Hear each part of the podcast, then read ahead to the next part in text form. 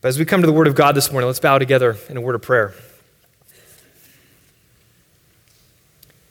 Father, as we open your Word this morning, teach us what we do not know. Show us what we do not yet see. Convict us of the sin that remains. Satisfy us with all that you are for us in Christ. And it's in His name and His righteousness alone that we pray this. Amen. Abraham Lincoln delivered a speech in June 1858 in which he addressed the divide in the country between slave states and free states. Now, he was not yet president at this point, but he could see the brewing storm that was between these two positions. In this speech, Lincoln famously quoted from the New Testament gospel saying, A house divided against itself cannot stand. Now, while Jesus was not referencing a nation when he originally said those words, it was a universal principle that applies to all people, and therefore Lincoln applied it to the situation at hand. And the universal principle is this that division, where there should be unity, results in disaster. Unity, or division, where there should be unity, results in disaster. Think about it. This principle holds true for a military. If a fighting force is divided over objectives or tactics or ultimate allegiance, then they will lose the war against their enemy. This principle also holds true for businesses or corporations. If they are not unified on what they are there to do, then they will not set out, they will not be able to reach their end destination. And most importantly, and for our purposes today, this principle is true for any local church as well. When Christians turn on one another, they turn away from the mission that Christ gave them. Division in the church destroys as well. It destroys our witness to the gospel. It destroys our bond of love between us and our trust that we have. This reality, the threat of division, was true in the early church when it was founded in the first century, and it's still true today. In fact, unfortunately, church splits have become as common as church potlucks. You hear uh, all the time of churches that split over this reason or that reason. And division in the body, therefore, is just as much of a threat today as it was in the early decades of the church. Now, we've been blessed here at Foothill, and we praise God for the unity that He has he has fostered here at our church. And we do not take that lightly, and we give all praise to the Lord for what He has worked. But we must not presume that the church will just stay unified, that somehow it'll just continue to float down the river of unity. Unity must be fought for, it must be eagerly maintained, as Paul says in Ephesians chapter 4. Why? Why must we fight for unity? Well, it's because we're all sinful people. That even though the Spirit of God has transformed us in, in tremendous ways, our, our sin nature still resides within us. And it's not until we die or are raptured to heaven that that sin will be totally eradicated from our lives. And this concern of the destructive nature of division was on the heart of the apostle when he penned the epistle to the Philippians. And so, if you're not already there, I invite you to turn in your copy of God's word to Philippians. We'll be in Philippians chapter 2 this morning.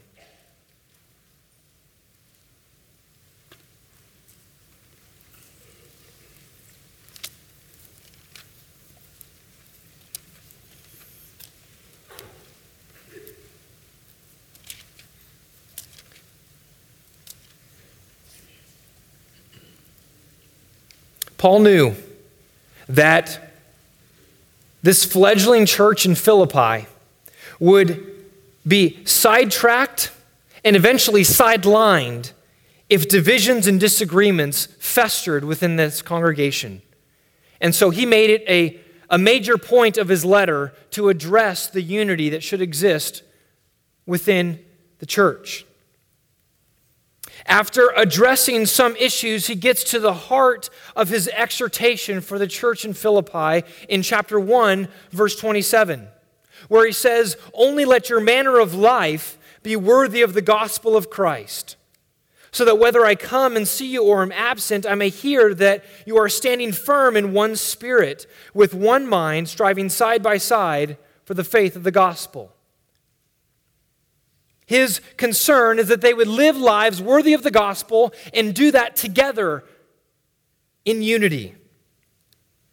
And this emphasis on gospel alignment and gospel unity continues from chapter 127 all the way through into chapter 2, verse 18.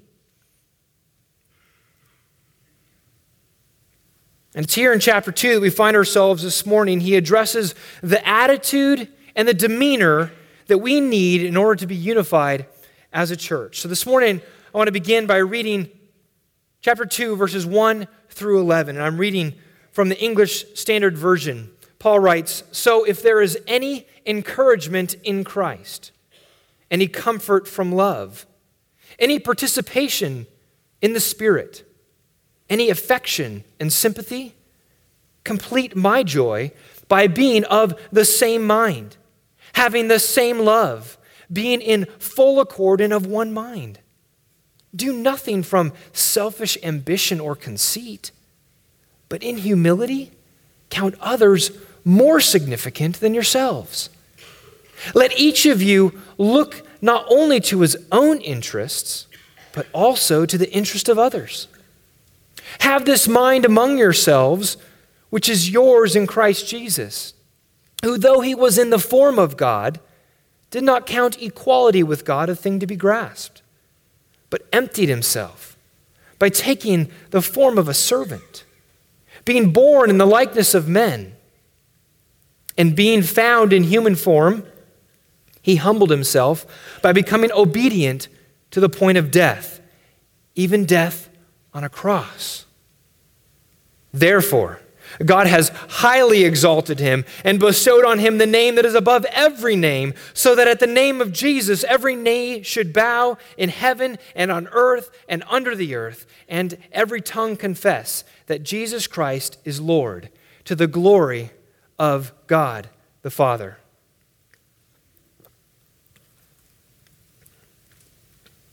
As we begin to look at this passage together, I want to draw your attention to verse 5. Verse 5 functions as a hinge verse in this whole paragraph. It concludes what came before in verses 1 through 4, and it introduces what's coming in verses 6 through 11. Now, here in the English Standard Version, it says, Have this mind among yourselves, which is yours in Christ Jesus. I believe that the it better reads, uh, which was also in Christ Jesus, emphasizing that this is the mind, this is the attitude that existed in Christ and that we are to model. Now, as I said, this command here shapes this whole passage that we're looking at today, and that is to have the mind of Christ. What is this mind, though? Well, he describes it for us in verses 3 and 4. He's just said, Do nothing from selfish ambition or conceit, but in humility count others more significant than yourselves. Let each of you look not only to his own interests, but also to the interests of others. This is the mindset that Paul has told the church to adopt, and now he's drawing our attention to the fact that it first existed in the Lord Jesus Christ. So think about what Paul's doing here. He's first zoomed into the relationships within the church, and he's focusing on how they should treat one another.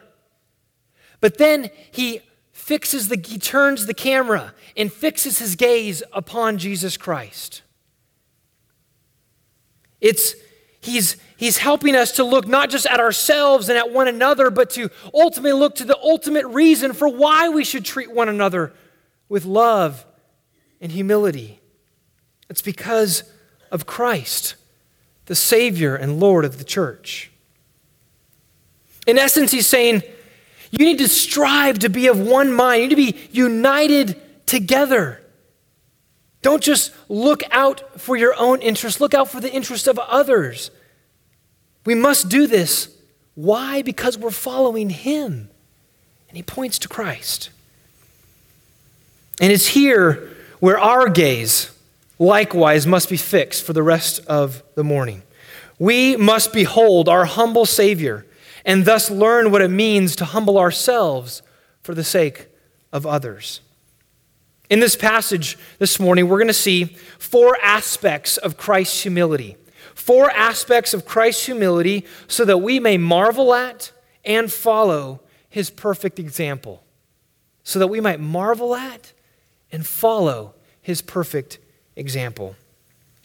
Now, it needs to be said here on the outset as I mention his example that what Jesus did, described in this passage, cannot be directly copied by us right? This is the description of the ultimate saving sacrifice of Jesus Christ, giving himself for the sake of sinners. And we uh, do not, are, are not called to mimic that saving event, nor could we, even if we wanted to try. But Paul expects us to look upon this great example of Christ and to be able to draw something from it that we can indeed follow in our own lives. So let's look first at the first aspect of Christ's humility, and that is his humble attitude. His humble attitude in verse 6. He says, Who, referencing Christ Jesus in the verse before, who, though he was in the form of God, did not count equality with God a thing to be grasped now, before we dive into these verses directly, I want to address these verses as a whole. It's been said that these are the most difficult verses in Philippians to interpret, and yet it is the most important passage in Philippians to interpret. And so it provides really the, this, the cornerstone for what he says throughout this book. Now, some have mentioned and, and seen that these verses seem to maybe compose an early Christian hymn. Maybe a, a bit of poetry here that, that uh, Paul is either adopting or is writing for the church to be able to sing and, and sing of the glories of Christ. And while there is some poetic nature to this, and, and maybe even your translation pulls it out to make it look more poetic than the rest of the prose that surrounds it, I think there's something else going on here. And I'm indebted to commentator Joseph Hellerman for his insights into the background of the Greco Roman culture to help us understand a little bit of what Paul is, is doing here. You see, in the Greco Roman world, the elites and the leaders of the society of that day would record their honors and their praises in what was called an encomium. An encomium, which meant simply a speech of praise. So they wanted to document all the things, all the reasons for why they should receive praise. And encomium typically extolled its subjects' divine origins, its his deeds or acts, his service upon the earth, and his fame, and any titles that had been bestowed upon him. This passage seems to follow in this line and be Paul's encomium to Christ. But the way that Paul does it would have directly subverted the expectations of a Roman colonial audience such as the Philippians. You see, the elites in Rome competed with one another to ascend what was known as the honors race. They were trying to get to the top. They were trying to be the one with the most honors. You could kind of think of it as the most letters after his name, the one that would receive the most praise. And this was them climbing up the social ladder. The titles that they accumulated along the way were in turn publicly proclaimed in order of their importance. They were proclaimed often by being inscribed. And in fact, we have examples of these from antiquity. They were inscribed either by the grateful recipients of those who have received good from the elites and from the aristocrats, or from the aristocrat himself who was seeking to document for all of time the important titles and the things that they have done. This honors race was repeated throughout the empire. You can imagine that as the leaders were striving to do this, so everybody else down through society were seeking to find their own ways to, to attain honor and to document that. If the leaders were seeking to heap titles and praise, then everyone else following those leaders would seek to heap honors and praise in their own way. And it filtered down into uh, the offices and the smaller confines of the towns and municipalities throughout the empire. And still further down the pecking order, non elites mimicked their social betters by adopting a race of honors in their various trade associations and even religious groups. It was all through Roman society. And it's important to know that this, this race honors race ideology was particularly central to the cultural values and social codes of Philippi, since the settlement had been established as a Roman colony in 42 BC and then again under Augustus in 30 BC. And as I mentioned, the honors of an encomium were listed in ascending order, going from the least impressive to the most impressive reaching the pinnacle of achievement by the end. And of course, this is not all that different in our day, right? We can, we can understand those who want to stack up the great uh, resume that they have, the things that they've done.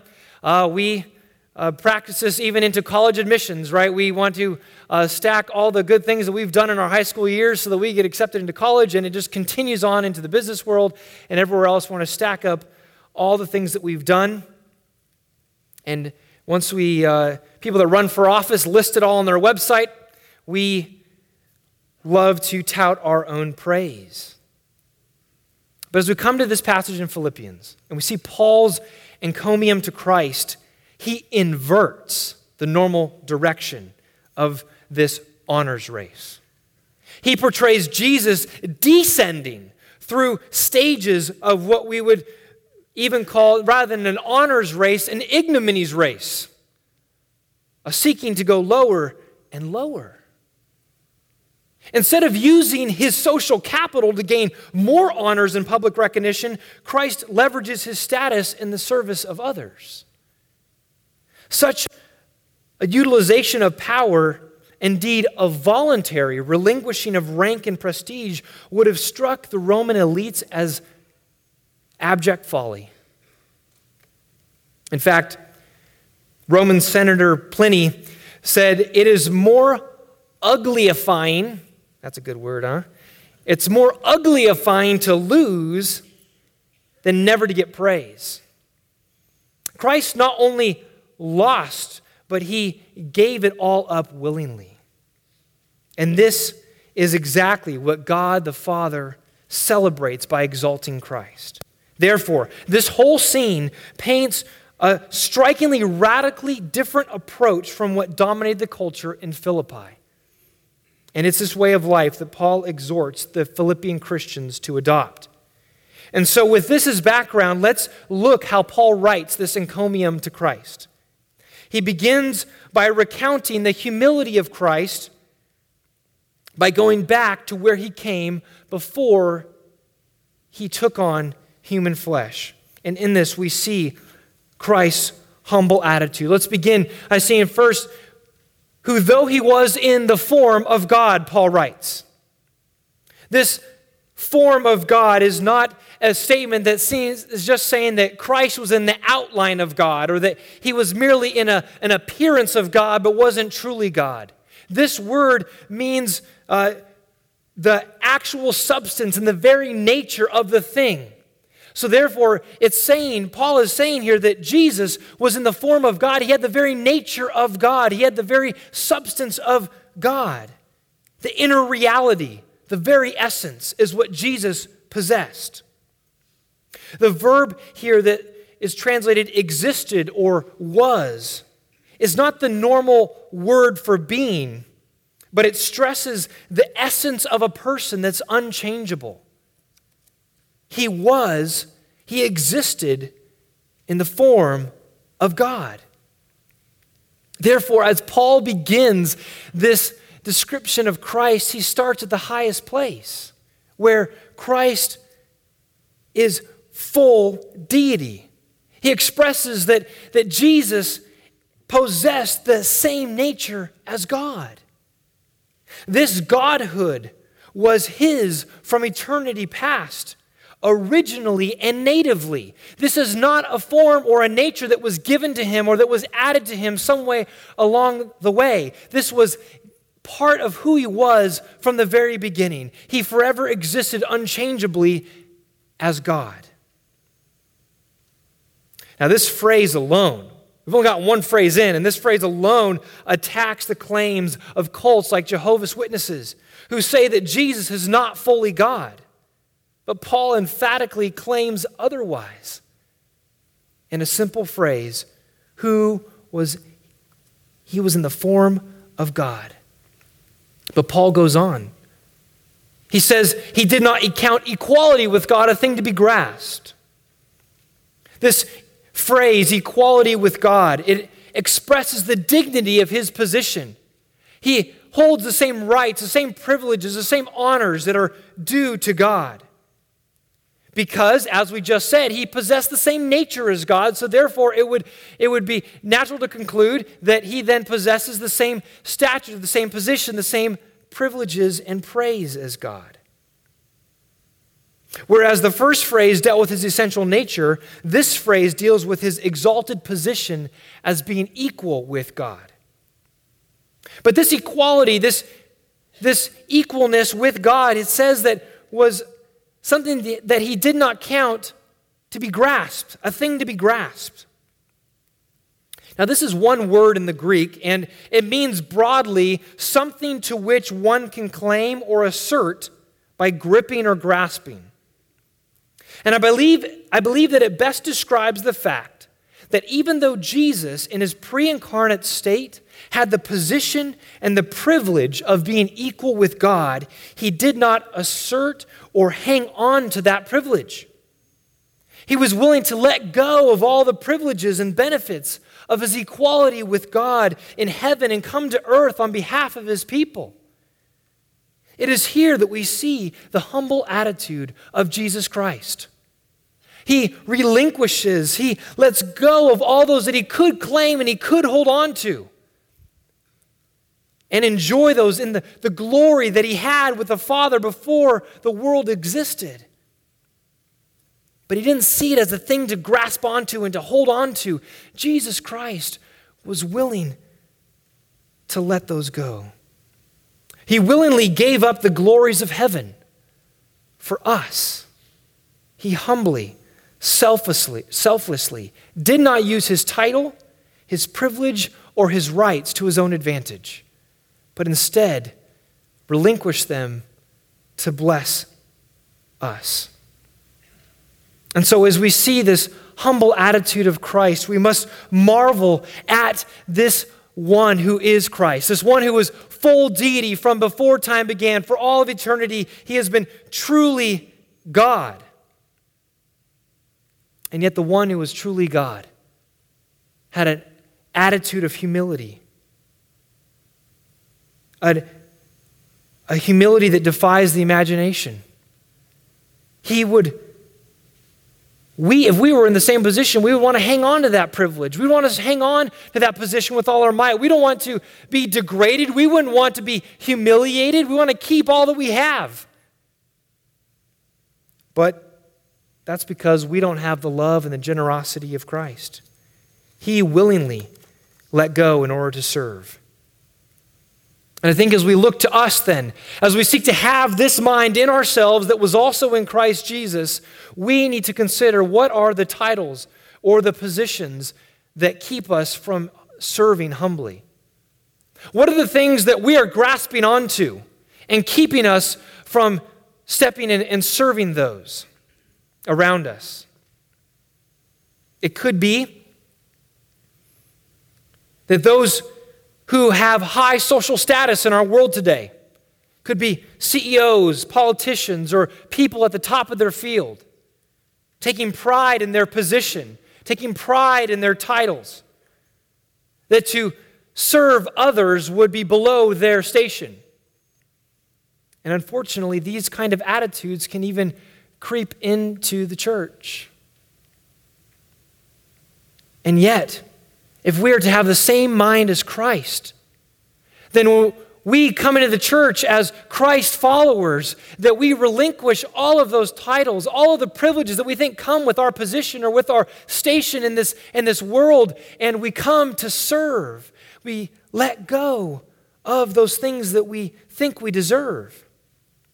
We must see ourselves first and foremost as a sinner saved by grace that we all are on a level playing field before the cross.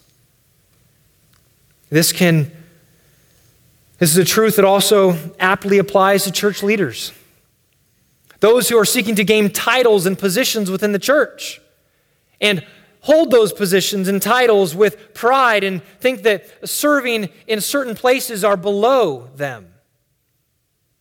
Friends, if we are to follow and have the same mind as Christ, there is no place for such thinking within the church. All of us are sheep of the great shepherd. All of us are sinners saved by grace. And all of us are called to serve one another. I think this can also apply to parents. Parents, there are some times that, that we as adults who are handling important things in our lives and we have lots going on and we're busy and all this, these things that, that we don't want to stop, set that stuff aside, and stoop to the level of our children and serve them. They're more a nuisance. And yet, if we're to have the mind of Christ, our title and position as an adult handling important things should not keep us from serving our children on even the lowest level. And there's probably many other ways that we need to think about where are the titles and positions that we hold on to that keeps us from serving as Christ calls us to? So, first, here we've seen the humble attitude of Christ. Secondly, we see his humble condescension. His humble condescension in verse 7. It says, Who, though he was in the form of God, did not count equality with God a thing to be grasped, but emptied himself by taking the form of a servant, being born in the likeness of men. Notice, first of all, that here he transitions from a, a, a, position, an expression of attitude to now action. This one, Jesus, before we, we heard about attitude, now we see him acting. Not just an expression of being. Notice also that this action is voluntary. The actions that proceed in verses 7 and 8 are voluntary. Notice the repetition of the word himself. Himself. He emptied himself. And then verse 8, he humbled himself. These are emphatically placed within the text so that we would see that Jesus was not forced into these actions. These are things that he underwent himself. Now, this first action he emptied himself, has stirred up no small amount of confusion and error in the century since it was written. Some have proposed that when it says that Christ emptied himself, that he emptied himself of deity. Some will say he emptied himself of all of his deity. Some will, will explain it as he just emptied himself of some of the attributes of deity. And today, this teaching is particularly pervasive among those who preach the prosperity gospel and that we can perform signs and wonders. In an effort to say that we can do the same things as Christ because we have the same Spirit, which is true, we do have the same Spirit that indwelt Jesus. But they use this passage to say that Jesus was stripped of his deity while on earth, and therefore we're on the same playing field as Jesus because we have the same Spirit, so we should be able to do the same things Jesus did. That is a wrong teaching of this text. This passage doesn't come close to saying that. And in fact, it's a, it's a teaching that has been de- denounced as heretical through the centuries because it degrades our Savior. It's unbiblical and it makes a different Jesus. We're now not talking about the same Jesus. And therefore, it's really a different religion. The Greek word here, uh, emptied himself, it means to make empty, to make void, or bring to nothing. In other words, this is another way to describe the humiliation of Jesus. He made himself nothing, he made himself of no reputation, as some translations put it. This same Greek word is used over in Romans chapter 4. I invite you to turn over there. Romans chapter 4.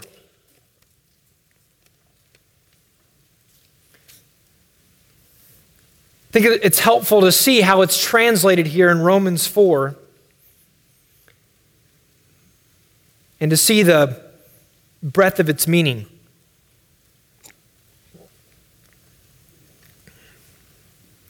Romans 4, verse 14. Here he's, I'll pick up in verse 13 just for get a running start. Paul says, For the promise to Abraham and his offspring, that he would be heir of the world did not come through the law, but through the righteousness of faith. For if it is the adherents of the law who are to be the heirs, faith is null and the promise is void. Now, where it says faith is null or voided, as some translations uh, have it, that word is the same word that we have in Philippians chapter 2. So the idea of voiding and making nothing, eliminating, is the idea. Well, to say that Jesus voided himself doesn't mean that he went poof out of existence, obviously. So it seems that it's describing this making himself nothing, of, of no reputation.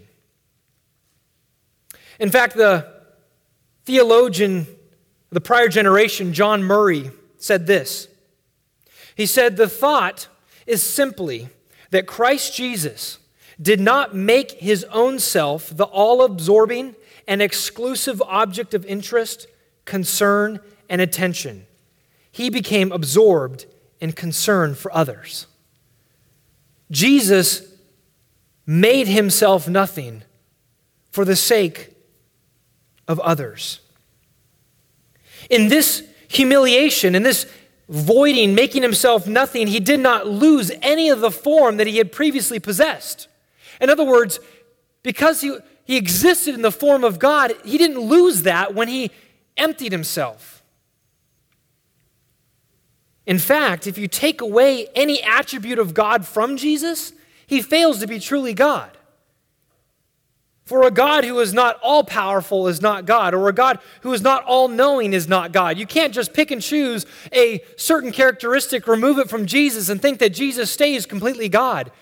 The God thing is a package deal, it all goes together. All the attributes are connected to, to themselves. So here again, Paul is driving home the point that Jesus humbled himself in the most amazing and dramatic way.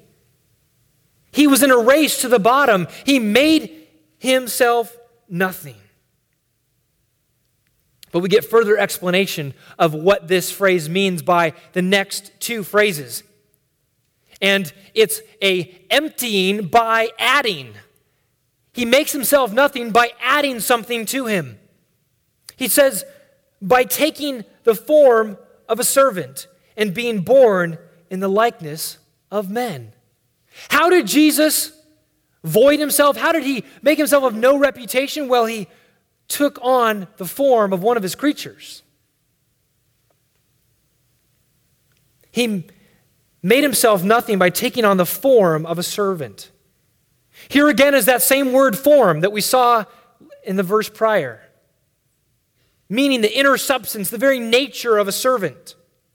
Jesus didn't just look like a servant, he was a servant. The word here for servant is doulos, which most basically means slave. And if you were here last week, you, we heard a lot about slavery and what a slave was. Now, we know from the gospel records that Jesus wasn't actually enslaved to a physical human master while he walked on this earth. So, this isn't saying that he came and was actually in physical bondage while he was on earth. He wasn't forced into labor. But Jesus took the position of a slave when he took on human flesh. How did he do this? Well, he says in Mark 10 45, right, that he came not to be served, but to serve and to give his life as a ransom for many. He did not place any claim upon his life, his time, or possessions. He surrendered it all. Everything about him was in service to the mission the Father had given him to redeem a people for himself. He came to serve. And therefore, he was a voluntary slave. He willingly came to carry out the will of his Father and to pour out his life for his people. And as we heard last week, slaves were all over the Roman Empire. Pastor David quoted the, the statistic that, that slaves made up almost one third of the population in the cities in the empire. Slaves were considered the lowest of the low in Roman society. They held the lowest legal rank. Therefore, when Paul says that Christ took on the form of a servant, he is saying something shocking to the status conscious, conscious Philippians. Jesus voluntarily went from the highest rank in the universe to the lowest rank. This was the greatest demotion in the history of the universe. This kind of lowering of rank would have been as shameful and despised by the sophisticated Romans. They would have been repulsed by it. This reminds me of the phrase in Isaiah 53 that says that the suffering servant would be despised and rejected by men. To be in this position of service is distasteful by the world. And yet, it was the path that he chose to take willingly on our behalf. But Paul goes on, he says, being born in the likeness of men. Paul says that Jesus lowered himself in rank, took on the form of a slave, and was born in the likeness of men. This echoes the phrase in Galatians chapter 4, verse 4, that says that Jesus was born of a woman. And the account of the Gospels, uh, for example, Luke 2, that says that Jesus was born of Mary. He was made, he came as a full human. But it was a full humanity, a true humanity, that did not bring along with it the corruption of human nature, of human sin.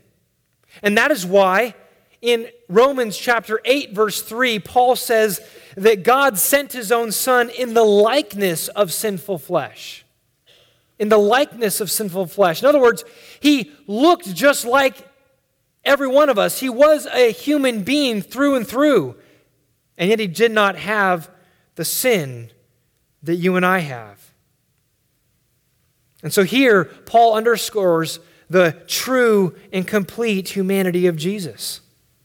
It's important to realize that Jesus was not just God in a body. And if, as if there was some empty, like God's or human suit that God could come get, go in and fill and suddenly walk around, and the internal was God and the external was human. No, the Word was made flesh. How did that all work? How do you have 100% human and 100% God merged together in one person? That, my friends, is the mystery of the incarnation. That is the mystery of the person of Christ. We can only affirm what the scriptures say, and, and in there, then we touch upon mystery, and we have to be in awe and marvel at all that that meant. To fully parse it out is impossible. We simply must marvel and worship that the great God of the universe, the one who created everything that we see, who created each one of us, and was able to stay in heaven and receive the glory and accolades for all that he has done, did not consider that a thing to be grasped.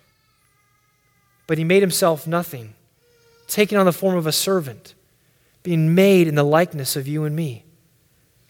Therefore, he could identify with us. Therefore, he could truly stand in as our Savior Redeemer. History fails to produce anyone who comes close to this level of condescension. No one has traveled so far in terms of status and rights for the purpose of serving people so undeserving. Coming, taking on the form of one of his creatures who has rebelled against him. Even the great accounts of people returning to their torturers or captors to share the gospel and to bless them pale in comparison to what Christ did. And so, as we reflect upon the example of Christ, how does this mind be in us as well? I think we need to see that the attitude of humility can't simply stay an attitude. The attitude of humility must result in actions of humility. We can't just say that we're humble, we can't just think that we're humble. It's got to translate out into our words and our actions. In fact, it's the actions that prove the attitude. It's the actions that prove that we have the right attitude. We will show that we are humble in attitude by serving others. If we aren't serving, how can we say that we actually put others before ourselves in our minds? If we're not living out how we think, if we aren't spending time, spending emotion, spending effort, spending or, or money on others, then we are essentially showing our hearts are still in love with ourselves. We can't just have a disposition of humility and yet continue to live selfishly for ourselves. It would prove that we don't really have a disposition of humility, that we haven't truly adopted the mind of Christ, and that pride still has a hold. Our pride shows often not only in loud boasts, but in quiet choices that we make every day. Our pride shows not only in loud boasts, but often in quiet choices that we make every day. So we've seen Christ's humble attitude. We've seen his humble condescension as he came to take on human flesh. Thirdly, let's see his humble obedience. His humble obedience, the third aspect of his humility. Verse 8 And being found in human form, he humbled himself by becoming obedient to the point of death, even death on a cross. Being found in human form, in one sense, just repeats what he has just said at the end of verse 7 that he was born in the likeness of men. But verse 7 emphasized Christ's human nature, and verse 8 emphasized how he appeared to others. It says, being found in human form, he humbled himself. This word humbled means to cause someone to lose prestige or status. It could be rendered humiliate, that he humiliated himself. Again, if we're talking about lowering of status, if we're talking about a demotion throughout this passage, humiliation, I think, fits well. That Jesus intentionally humiliated himself, placing him before the mocking scorn of the world for the mission that he was to accomplish. This is the unthinkable continuing to take place. How could one so great, how one who, one who deserves so much, go so far? But he does. This great, exalted one is taking further steps down the ladder of shame and debasement. He's doing the opposite of what every human would want to do naturally. Where is he going in his humiliation? He's going to death by becoming obedient to the point of death. Now, this passage, this text doesn't say who he became obedient to, but it's clear from the rest of Scripture that Jesus was obedient to the will of his Father. John 6, verse 36 For I have come down from heaven, not to do my own will, but the will of him who sent me. This was the refrain of Jesus' life. He came to do his Father's will happily. He would have it no other way. We hear this obedience in the prayer that Jesus prayed in the garden the night before he was crucified. He's there sweating great drops of blood as he prays, Father, if you are willing, remove this cup from me. Nevertheless, not my will, but yours alone. Jesus humbled himself by becoming obedient to the point of death. Now, it's important to state that Jesus did not become obedient for the first time when he went to the cross. This is not saying that the one and only time Jesus was obedient was when he went to death on the cross. He was obedient all through his life. But what Paul is emphasizing here is the kind and the extent of Christ's obedience.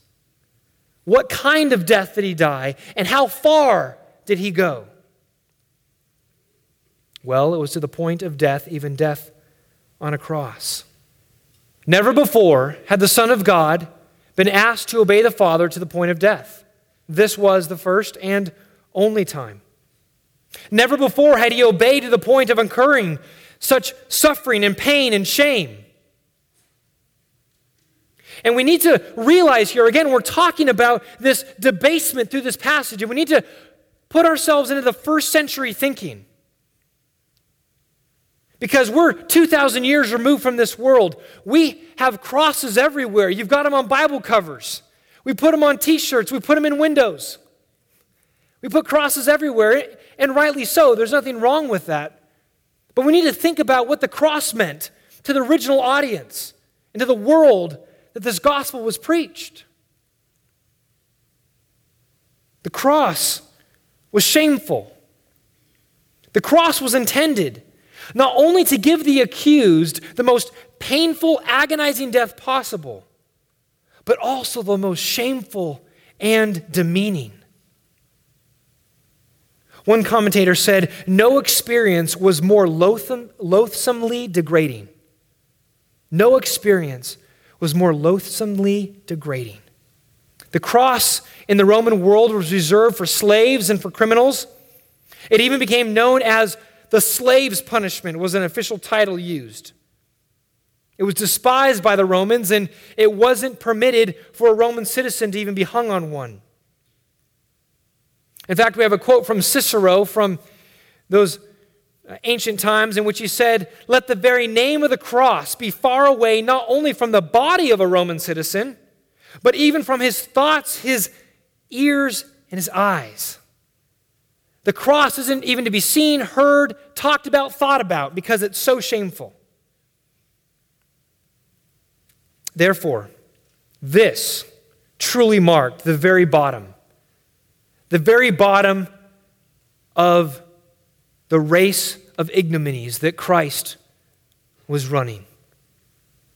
This is the lowest of the low. In the eyes of the Philippians, in light of their status conscious culture, they realize there is nowhere else for Christ to go. He has adopted the most shameful position. Paul presents Christ as a crucified servant, a crucified slave, thus emphasizing the depths that Christ went in his humiliation. And therefore, in light of this shame, we can understand Paul's statement in 1 Corinthians 1, verse 23, where Paul says, We preach Christ crucified. Is that praised by the Gentiles? No, it's folly to the Gentiles. It's, it's laughable. It's get out of here. Are you kidding me? Your Savior was one who was crucified? That's ridiculous. Get out of here. I don't even, don't even understand that. I have no category for that. I wouldn't even want to think about that, much less be identified with it. And yet, it was this shameful death that was necessary to accomplish our redemption. You see, Christ had to humble himself this far because this is where we were. This is where we are in our sin and our shame. The Bible tells us that none of us are righteous, that all of us have fallen short of the glory of God. And we have the wrath of God hanging over us in our unredeemed state. This is a wrath that none of us can escape on our own.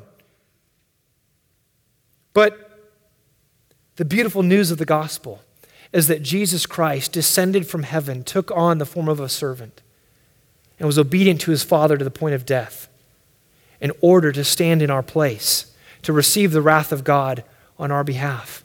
If we repent of our sin and put our faith in him, we receive eternal life.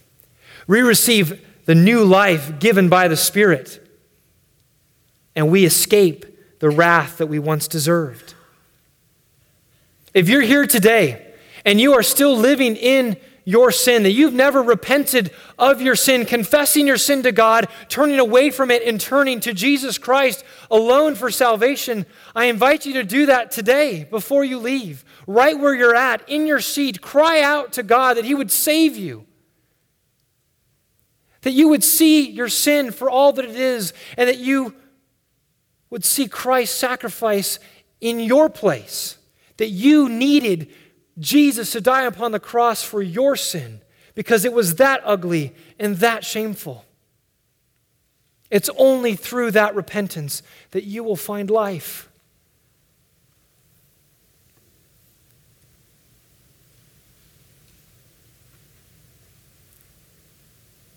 And so we who have believed and trusted in Christ, we marvel at all that Jesus did for us. We marvel at the salvation that was purchased on our behalf. Finally, this morning, we see his humble exaltation. Christ took on a humble attitude, humble condescension, humble obedience. And just when you think it couldn't be more surprising, it does.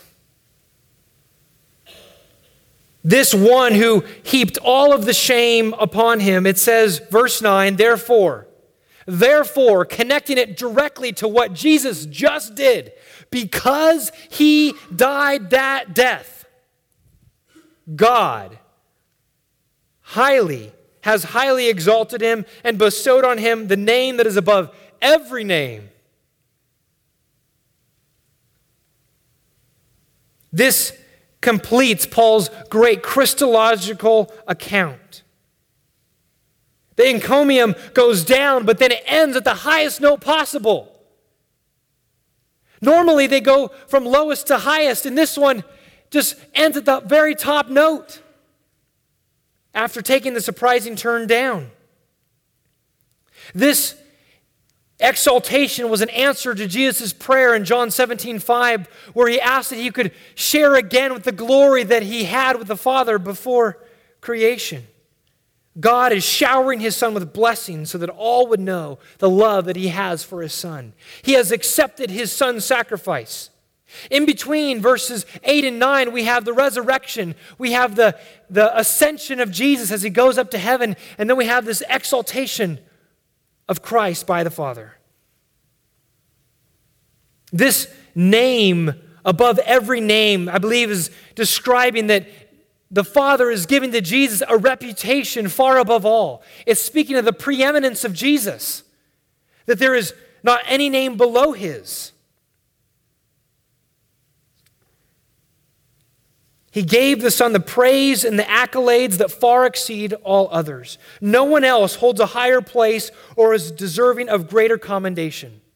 And so, because that is the case, verse 10 so that at the name of Jesus, every knee should bow in heaven and on earth and under the earth, and every tongue confess that Jesus Christ is Lord to the glory of the Father. Here, Paul borrows from Isaiah 45, verse 23, showing that the praise that is stated to go to Yahweh, the, the Lord of the Old Testament, will ultimately be given to Jesus Christ. Thus, again, showing the deity of Jesus, that he is on par with Yahweh.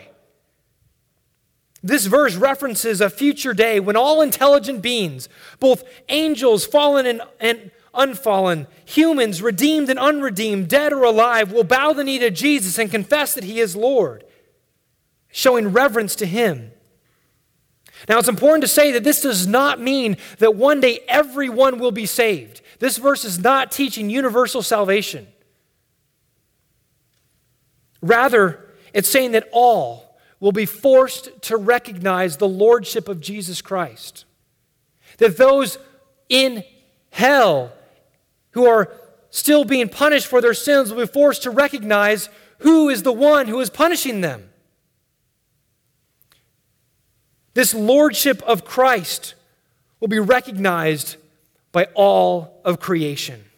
Like a defeated army that must acknowledge the conquering king is stronger than they are, so all of creation will recognize that Jesus is Lord.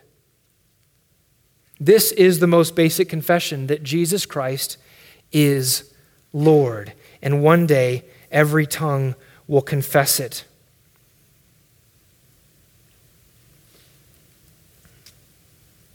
But finally, we see that this, all of this glory, all this praise that's going to Jesus, doesn't end there. Paul puts this beautiful little phrase at the end to the glory of God the Father. It's all going back to God. God is exalting his son, showing him off so that he receives all the praise and acclaim and worship and praise. And, and yet, all of that praise, all of that goes on, and every tongue confesses and every knee bows. And yet, who gets the ultimate glory from that? The Father does. There's no competition within the Trinity, friends. They all fill their role and they all receive glory. And it's a beautiful dance as they point to one another, seeking to glorify one another. We see here the beautiful inner working of the Trinity. And so we finish this passage marveling at the greatness of Jesus, that he is the conquering king, that he is the one that has defeated death and Satan. And one day he will completely crush all of his enemies. He will have the final say. There are none that can escape him. And so we bow today in humble adoration and humble confession that he is Lord. We either bow the knee now and confess Jesus as Lord in this life, or we will be forced to do it in the next.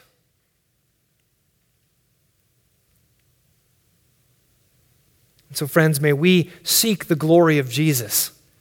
May we seek to see him highly exalted in our lives and in our hearts. May we seek the glory of God in all of our service. Again, we're taking on the mindset of Christ. We're not looking for glory in this life. We're not looking for praise in this life. We do our job. We humble ourselves. We seek to serve one another. We pour out our lives for others, knowing that ultimately our reward will come later.